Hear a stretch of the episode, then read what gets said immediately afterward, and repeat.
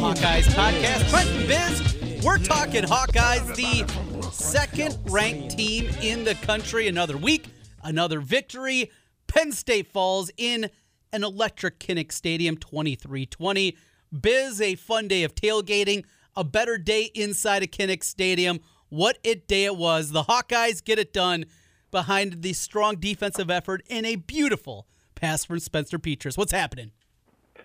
Uh, not much. It was a great, great day to be a Hawkeye, Trent. You know, in, in getting ready for today and starting to kind of organize my thoughts a little bit, I realized you really can't overstate just how amazing of a day it was. I mean, whatever word you want to use, amazing, unbelievable, once in a lifetime, any of those things, you say any of them and you're right. I mean, it just it truly doesn't get any better than that for a Hawkeye fan. It was as you said, just a, perfect day. It was, you know, the weather was perfect, the tailgating was perfect, uh, the game turned out to be perfect. It wasn't perfect at the beginning, but uh, you know, the fact of the matter is, Trent, if you and you and I were both lucky enough, if if you're lucky enough to be there at Kinnick Stadium last week, it's a day you will remember for the rest of your lives.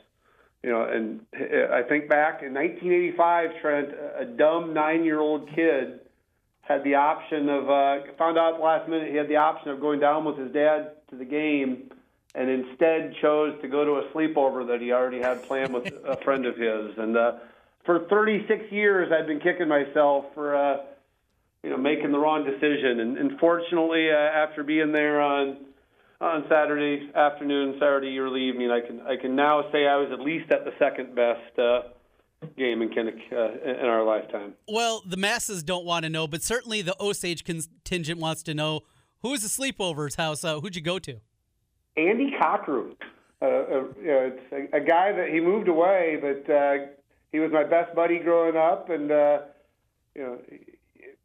He didn't, he didn't turn down sleepovers at Andy Cockrum's house. They were they were a lot of fun. So uh, at the time, it was an easy decision. But you know, it's kind of like in Goodwill Hunting, Trent, when uh, you know, Robin Williams talks about that he, he gave away the tickets, and uh, Matt Damon's incredulous about it, and he says, "Well, I didn't, I didn't know Fisk was going to hit the homer. Eh? Obviously, I didn't know uh, Houghtlin was going to make the kick. If I, if I'd have known it was going to be uh, an all-time amazing finish, then maybe I'd have thought differently. But I was nine and dumb, so uh, what can you do? You, you've grown up since then, in uh, no doubt about it, Biz. So from there, let's turn our attention back to what we saw on Saturday between the lines on the field. And there's plenty of national people, and the narrative is, well, they're blowing out Iowa when Sean Clifford was in there. A, not realizing Clifford, though he ran the ball effectively a couple of times, he wasn't perfect. He'd already thrown two interceptions in that game.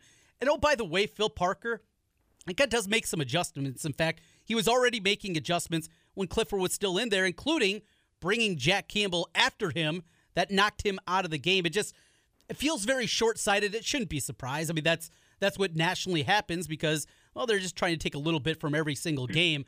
But the takeaway from them, not the reality. I, I think that would have played out. It doesn't say Iowa wins automatically if Clifford's in there, but to say that they wouldn't have had a shot or was going to be some kind of Penn State blowout, I, I think they're also kind of going to a different narrative there. Uh, and honestly, I just don't care about that narrative. I mean, I know there are Iowa fans that get worked up about it and they respond on, on social media and they really want to fight that battle. I don't care. If people want to pretend that the game would have been different, Sean Clifford was in the game, so be it. Sean Clifford wasn't in the game. And it wasn't that he uh, tripped falling down some stairs. He got knocked out by our middle linebacker. That, that's football. I mean, you we know, you know, you want to play that game. We can talk about Ricky Stanzi uh, getting hurt against Northwestern uh, and how that season could have played out differently. But the fact of the matter is, he got knocked out, and we we knocked him out. So uh, I don't know. It's a narr- it's just a tired narrative, and I, again, I don't care. If people want to make that the excuse, go for it. If you want to make excuses, uh, you know, Lee uh, famously said, "Excuses are for wussies." Trent. and there's been plenty of those out there. So One thing that uh, you texted to me here before we started recording was just about this program and, and what this means for the program. You put it a program defining win. Take us down the path. What you're thinking here, Biz? Well, I actually thought about talking about this last week, and I talked about you know kind of foreshadowing and talking about you know program defining opportunity, and, and I decided I didn't want to jinx it, Trent. I didn't want to uh, even go down that road, but uh, I mean to me, this was our chance to kind of turn the corner as a program. You know, I'm sure people remember, but a decade ago there was a pretty famous term called Clemsoning. Mm-hmm. Uh, people, uh, you know, a decade ago, Clemson was well known for being good enough to get ex- people excited, but never good enough to get around the corner. And, and honestly, I'm not sitting here saying we're going to be the next Clemson. We're not. Um, but can we turn the corner and be, you know, what Wisconsin was for five, six years there? And can we do that over the next five, six years where we are truly in the national conversation week in and week out? Absolutely. I mean, absolutely we can. And I feel like, you know, Saturday can hopefully be a turning point where, you know, we had the national spotlight and the team and the team and especially the crowd came through in, in flying colors. And it was, you know, you just look at this team we've talked about before. You know, there's a team that I think has a chance to go from being good to potentially great, not just this year, but but down the road. They're a young team, lots of returning talent. You got tons of momentum you know, obviously that atmosphere could only help recruiting going forward. It, it just felt like to me a, a chance to take a step forward from a national perspective, and we did it. Um, is it still going to be an uphill battle? Absolutely. You and I talk about it all the time. The margin of error for Iowa football is always going to be a lot less than it is for Clemson or Alabama or Georgia or teams like that. But uh, we're certainly in that national narrative right now, and, and let's hope we can uh, stay there for the next couple months. You know, I, th- I think that's really fair to look at too. Is the margin is going to be difficult, but you, you pick up some of those recruits. You get a Xavier Nwankpa, you get a Kadyn Proctor, you get Kyler uh, Kasper, you get those kind of guys all of a sudden that are jumping aboard along with it, and you still stay with your core tenets of what got you to this level. Absolutely, it's there, and there's no reason that Iowa can't have a run like Wisconsin, that Iowa can't be there in a consistent level at the top because they've been one of the best programs in the country over the last five years in terms of victories. They're in the top, what, 12, I think, in the country in that metric, maybe even higher than that. But it's about breaking through. And that's still what is in front of them. And that's why, as great as Saturday was, you can give it right back on Saturday with the loss to Purdue. And you don't finish the deal. And you let another loss beat you. And you also lose to Wisconsin, and you're not there to Indy because Iowa, they've been at the point. They've been close. This is different with the undefeated start, but they've been close. It's still, for me, you got to break down that door. You got to get to back to Indianapolis at the very least to start to get that ball rolling down the hill.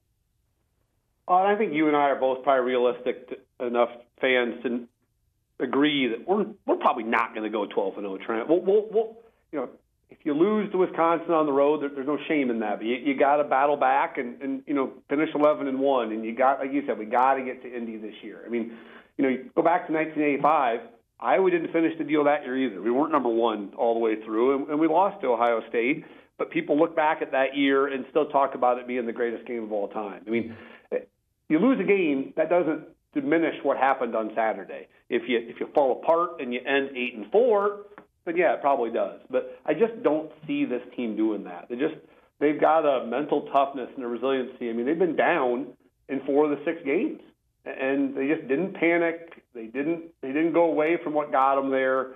They just kept chipping, and, and you know, as we saw on Saturday night, you keep chipping, you keep chipping, you keep chipping, and eventually uh, you break through. And, and you know, the fact of the matter is, Trent, we don't win games like that very often, and you know, when you got to answer that question, how often does that happen? Who, who do you go to, Trent? Got to go to Stat Boy. Yeah, so I, I gave Stat Boy a couple assignments as usual this week. First one, pretty easy. How many times in the Hayden and Kirk era have we come back from double digits against ranked opponents? How many times in the Kirk and Hayden era, you said? Yep, 1979. To, so we're talking, you know, same 42 years yep. we always talk about. have we come back from being down double digits against ranked. any ranked opponent. Any ranked team? I'm going to say a half dozen, six. You nailed it. Yeah, clearly you uh, you're cheating and peeking at my nose. every time.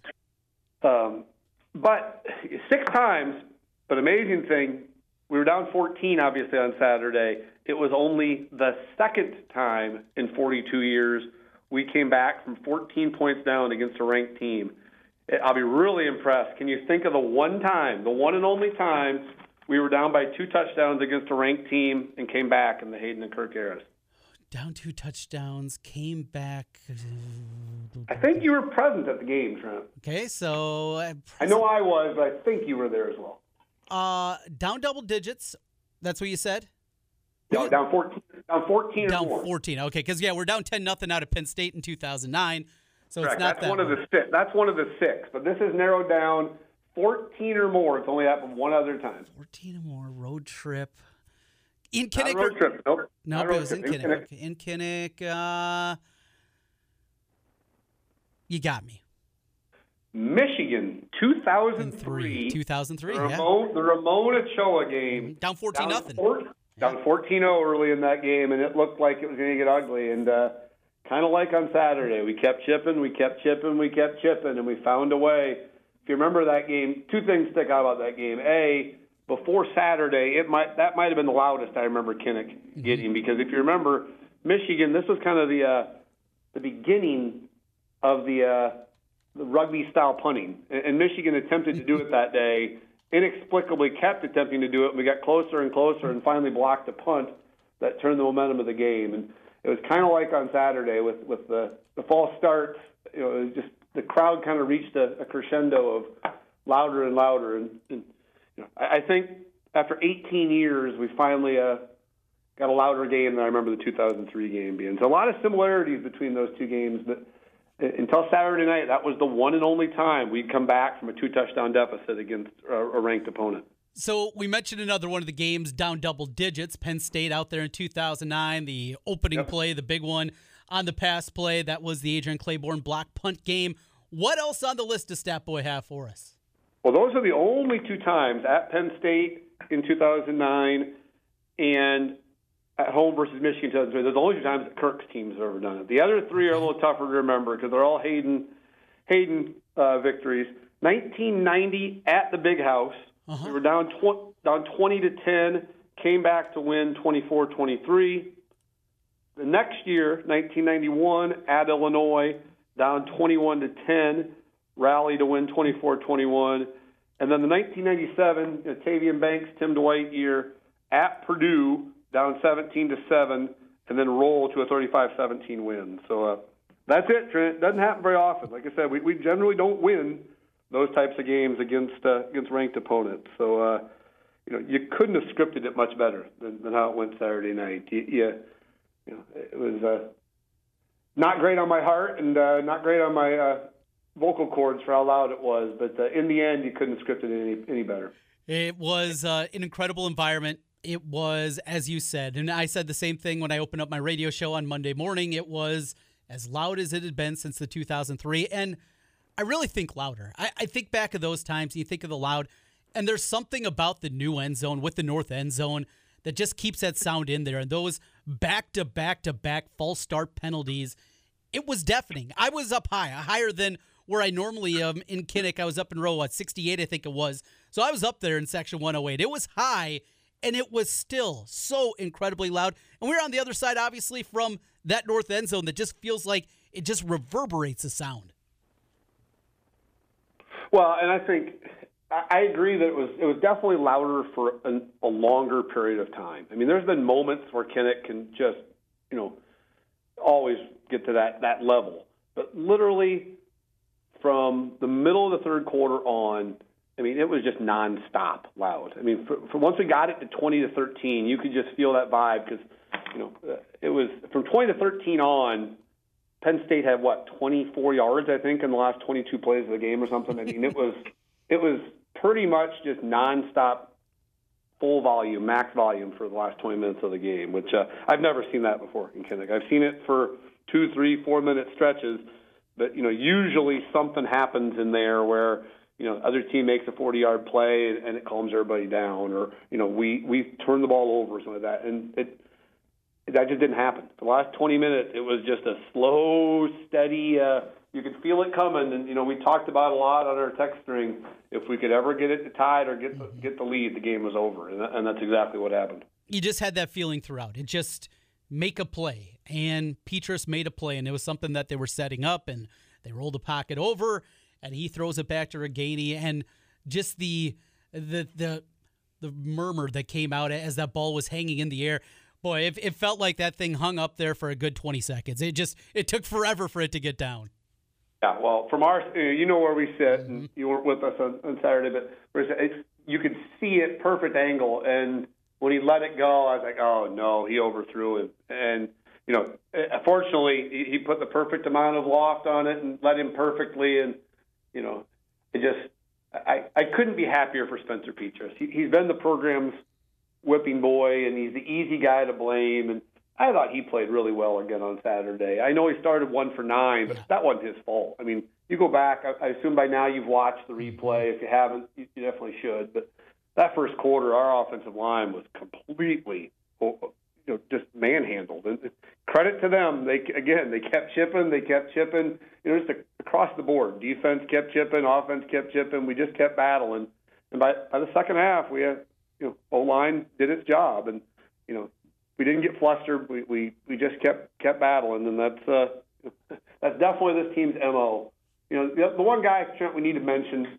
Tory Taylor gets so much love, but man, Caleb Shudak was huge also. I mean, mm-hmm. that 48-yard field goal to, to get it to seven, that felt like a defining moment of that game. Also, we, we were still struggling at that point.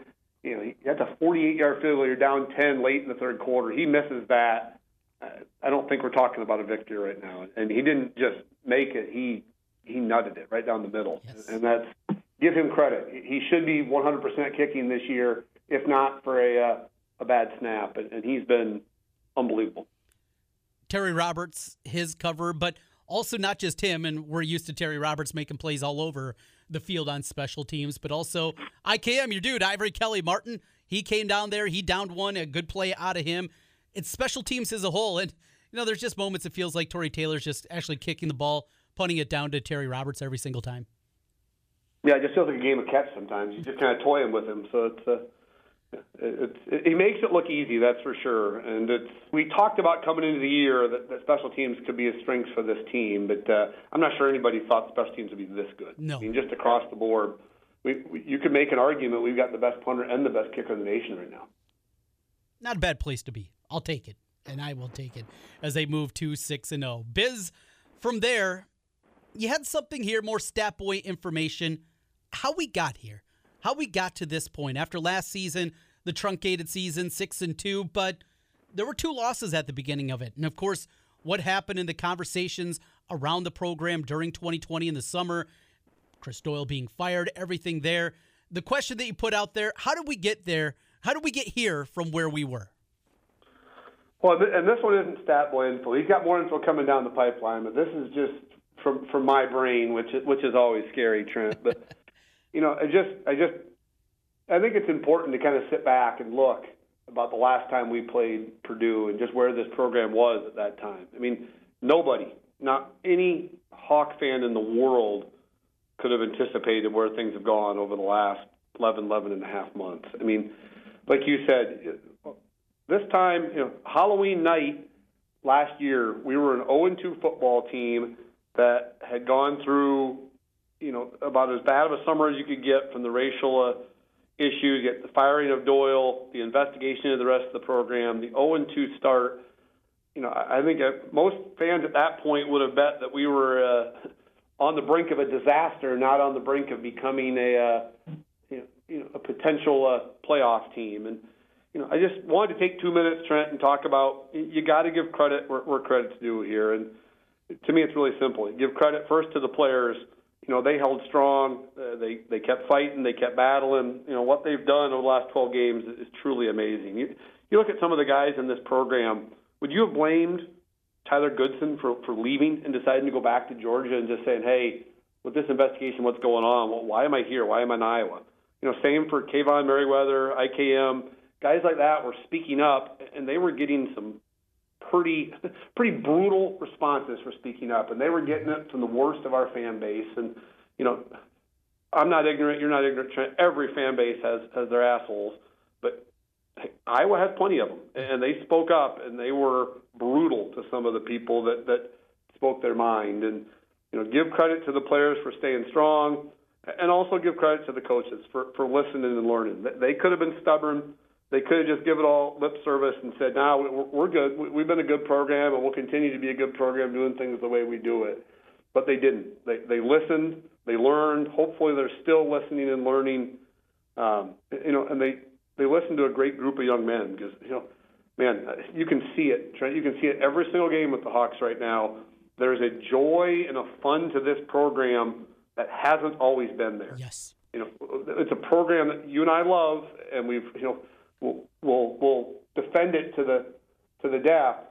But up until you know, there was times in the past we go on the road. I remember we'd be like, man, there's not a lot of joy and fun in this program. They, they treated it pretty pretty militaristic at times, and, and that's fine. It got us to it got us to where we are, but it wasn't going to get us over the hump.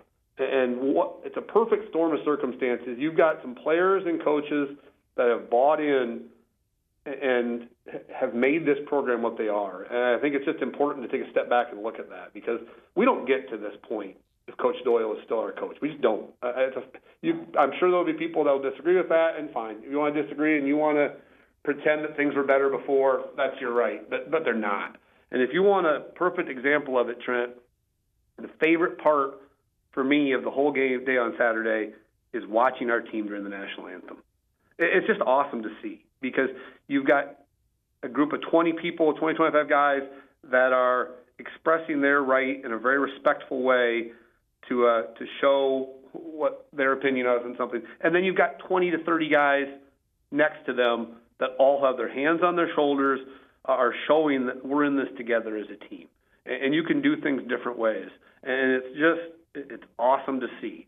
And you know, if you'd have told me a year ago we'd have been here, Trent, I, I wouldn't have I wouldn't have believed it, and I don't think anybody else would have also. So it's just like I said, I just wanted to take two minutes and, and reflect on how did we get here because it's pretty awesome how we got here. It absolutely is, and two things from that. It would have been easy, like you said, for them put their head in the sand and say, "No, we're fine. We do it a certain way, and and that's the way we'll do it." Kirk Ferentz and the rest of the staff, they did listen, and they actually put some action to this. This wasn't lip service. This was doing it. And what you said with the national anthem and what we have become as a country, everything has to be divisive. It's not what it is. It's about coming together. We have different ideas, we have different thoughts, but ultimately, we're still working for the same goal. That's what it was, at least how I remember things growing up. Unfortunately, we're at a point in this country that's not the case. But for Iowa football, it is about that. It's about working together, even with different ideas and ideals, and getting to that ultimate same spot. You're right. It's a great thing to see. Absolutely love it. Well said, Biz. Tip of the ball cap to you for that one. Ready for some more stat boy info? I am. Yeah, we you know it's been all all positives to this point, Trent. But as people know that listen to us, there's always got to be some. Uh, you can't be an Iowa fan without some concerns. Uh-huh. So let, let's let's jump ahead, Trent. Is there going to be a letdown this Saturday? Uh, I will tell you this summer, I got at DraftKings Purdue plus 14 and a half. I thought that was a gift. When I saw the opening line come out at Circa Sports on Sunday afternoon at 12, I jumped on that. Yeah, I'm grabbing these points this weekend. Don't even have to get to our picks, though. They were hideous last week. Yeah, I'm grabbing the points here because I think we are conditioned ready for the letdown. Yeah, and so my, my second assignment for Stat Boy was let, let's look into it. Should we be conditioned for the letdown or not? And the answer is maybe. so what Statboy found out is I, what I had him do is let's look at the week after or the game after some of our biggest victories. So this is the 11th time that we'll be following up a victory against a top 10 opponent. So uh, when you look at those previous 10 games, we're 8 and 2, so not bad. And when you look at the two losses, Trent, I'm not sure you can call either one of them letdowns. The two losses, do you remember? One of them was relatively recent, and it was a an absolute stomping. Do you remember the the most recent uh, loss after a big victory? Did we lose after the Ohio State game? Yeah, we went to Wisconsin and, and had Oh, all time. We had literally 66 yards off. Yeah, So, yeah. uh, 66 yards. We lose 38-14, and we should have lost worse than that. The only way we got 14 was Des King uh, carried us to that point. So the other one, back, way back in 2003, ironically, it was the game after the Michigan game. We went to Ohio State, number Mm. eight Ohio State, and got beat 19 to 10. So no shame in that whatsoever. Nate Kaeding had the wasn't- touchdown, right? Yeah, uh, the fake field goal. So. Yeah, but no shame in either one of those losses. I mean, Obviously, the, the way we lost to Wisconsin was not fun, but they were number six and, and we're at Camp Randall, and the other one's number eight and at uh, the Horseshoe. So uh, the only two losses it would be, uh, you know, neither one where you'd say you call it a letdown. But we are four and six against the spread in the games after, and a couple of them, a couple of the wins were not pretty. Um, we'll look at a couple here. 2008, we beat Penn State um, on the last second kick. The next week, we actually played Purdue, and we uh, we stumbled our way to a 22 to 17 victory. Wasn't pretty, but if you tell me we have a 22 to 17 victory coming on Saturday, I'll, I'll sign up for that right now, honestly. Um, the next year, we beat Penn State at Happy Valley. We came back and had a non-conference game where we almost lost to mighty Arkansas State. If you remember, uh, a 24 to 21 squeaker. Um, and then the next year, 2010, we, we stopped Michigan State at home, number five. And then the next week, remember, we went on the road to Indiana and won 18 to 13, but but should have probably lost. They dropped a, a catchable ball late in the game in the end zone that would have probably beat us. So um, again, hasn't always been pretty, but we found ways to win. So. Uh,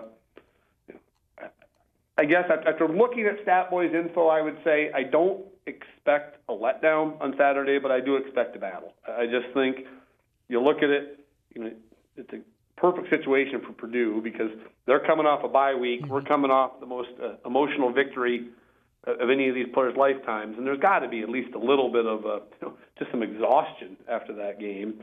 And you've got the injury to to, to Riley Moss. I mean, I, everybody loves Terry Roberts. He's he's a great backup. He deserves a chance, but timing's not real great because, as we know, David Bell has been an Iowa killer, and you better believe Jeff Brohm is going to uh, test Terry Roberts a lot on Saturday. So let's hope he's up to the challenge. So, you know, I hope we've been playing the Purdue game from last year just on a continuous loop at the facility. I, I can't imagine this team's not going to be ready to play, but I also am worried. You know, like I said, it, it's going to be a battle on Saturday. Zander Horvath will not be there, though, luckily. Yeah, you look back. That, that was the biggest head scratcher of the whole year last year. Is how in the world did we give up uh, 150 yards to Purdue? Yeah, but we've been we've been a pretty stout run defense since that game, but not that day. Still unlikely to play, at least is uh, what I saw earlier this morning from the Purdue Rivals site as he works his way back from a broken leg that he suffered against UConn. He was an absolute beast in that game. And then Iowa, well, they found a way to get it done. Biz, you ready to make some picks this week? I am. So we, uh, you know, you said we were terrible last week, but I'm giving us both credit for the Texas game. There's no way Texas should have lost that game. So uh, I'm just going to pretend that was a win. Okay, all right, we'll we'll put it in there. 0 and 3, 0 and 3. That's what it was officially last week. Hold on, I had a win. Oh yeah, you did. You had Iowa, didn't I you? had I had Iowa. You did. Come on. Not only did I have a win, I had the most. I had the only win, win that mattered. I picked Iowa. That's all it is. And uh, I'm going to continue to stay away. Got a streak, don't want to break it here. So give me the Boilermakers. I'll grab the 11 and a half points. I, I truly appreciate you take continuing to take over the team, Trent, because obviously, if you've been following, you know what I'm doing. Gi- give me the Hawks. Give me the points. So we're on opposite sides as we have been, and it's worked well. We're not going to mess with it. Game of the week. We're not going to Texas again because I'm with you. You texted me. I just hate betting Texas. I, I've won. I've lost. I, I've done it all. That program as a whole just it can be incredibly infuriating if you are a better. But Biz, let's go to what we instead go to the big national game of the week. And former Hawkeye Mark Stoops, he's got his Wildcats undefeated. They got big time dreams, and now they got a big time test. It's the number one team in the country. Kentucky, the number right now at Circa Sports, 23 and a half. Georgia favored against the undefeated Wildcats. I've learned my lesson on Georgia at this point. Uh, in a couple weeks, I talked myself into taking Arkansas because uh, I just thought the line was was too big. Well, the line's too big on this one again, Trent. But I'm not. You're not going to fool me twice on it. Uh, Kentucky's played great the last couple weeks, but I saw they're down two defensive linemen. You know, uh, they've they've got to be a little worn out after two of the biggest program wins in, in their history. Uh, I just I think this will be similar to the last couple of Georgia wins. It will be Georgia something in the 30s versus Kentucky something in the 10 or below. So uh, give me Georgia and uh, just hope they keep doing what they've been doing. Another one, uh, you speak of that. Yeah, they've been ugly. They completely shut teams down. Will Levis, I don't think, really strikes fear in that Georgia defense here. I'm going to play what I have been lately with Georgia, and that is the unders. I'm going to go to the under. Now, it's a low number, and it's probably going to continue to fall as the week goes on. Right now, 44 and a half the total in that game. I will take the under in Georgia, Kentucky. Best bet of the week or the one you draw out of a hat if you're me. What do you got this week for us, Biz? I didn't take the over in Georgia and Kentucky, but I, I did take or under. I mean, I did. I did take the under as my best bet.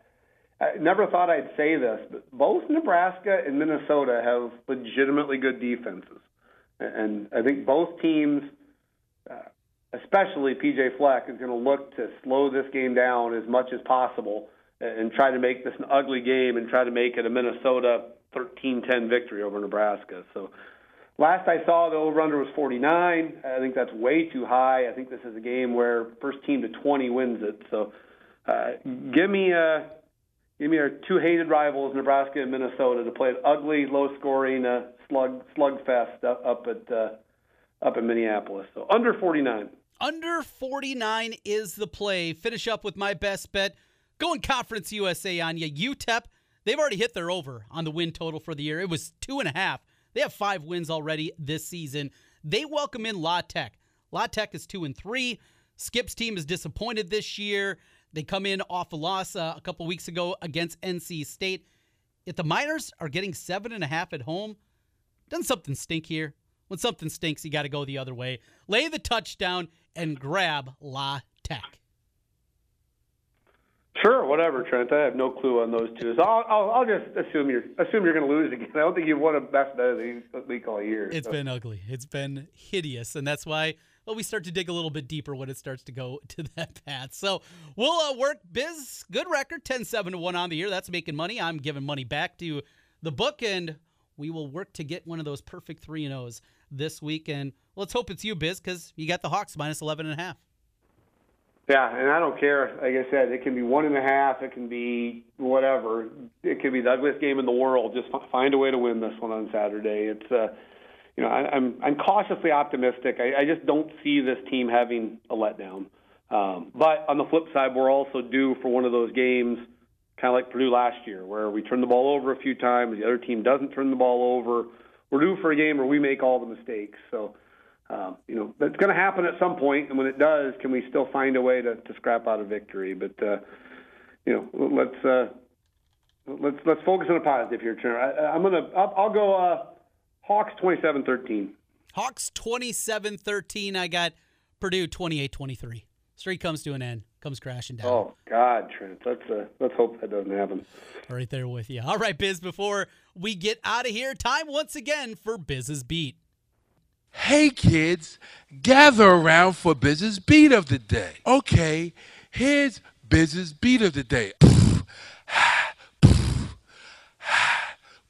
Biz's beat this week is the tip of the ball cap for the Brooklyn Nets. I don't know if you saw it this morning, but they officially drew the line in the sand on the debacle that with Kyrie Irving. They, they basically told him uh, get vaccinated or get out. So he uh, he has every right in the world to not get vaccinated, but uh, they have every right in the world as his employer to say, fine, you don't want to do it, then, then don't play basketball for us. So. Uh, good for them for drawing the line. It sounds like some of the other players, the veterans, KD and, and Harden and a few others, were uh, were involved in the decision, and they're the ones that actually drew the line in the sand. So good for them, and good for the NBA for, for drawing a hard line in the sand. And uh, it'll be interesting to see how it plays out. But uh, again, uh, he has every right to, choose not to get vaccinated, but uh, he doesn't have every right to uh, make his employer. Uh, the employer has every right to make their decision as well. So good, good for them. Good stuff, Biz. And 2:30 kickoff with Purdue coming to town. Iowa basketball media day is also in the books. We got hoops to talk about here pretty soon. Gonna have to find some time. Just tough when you got an undefeated second-ranked football team.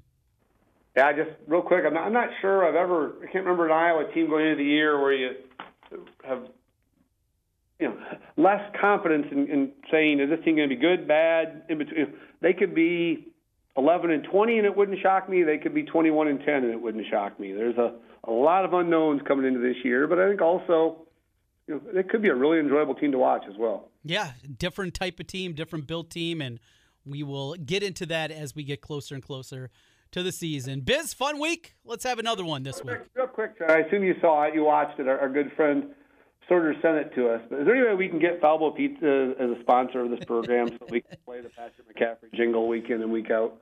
I would hope so, man. That was incredible. Good for Patrick. Good for NIL. That was a fun one, and you can tell, yeah, he was just having a little fun with it, right? Did you see Fran's comment yesterday? He was asked about it. His first question was he he questioned Patrick about why he would do it, and Patrick uh, mentioned how much he made, and he's like, uh, "Good for you, son." Pretty penny going his way, no doubt. Biz fun stuff this week. Uh, we'll talk again next week as we look towards a bye week. Maybe that's the time we'll get some basketball talk. Yeah, well, hopefully we're talking another Hawkeye W. So uh, go Hawks!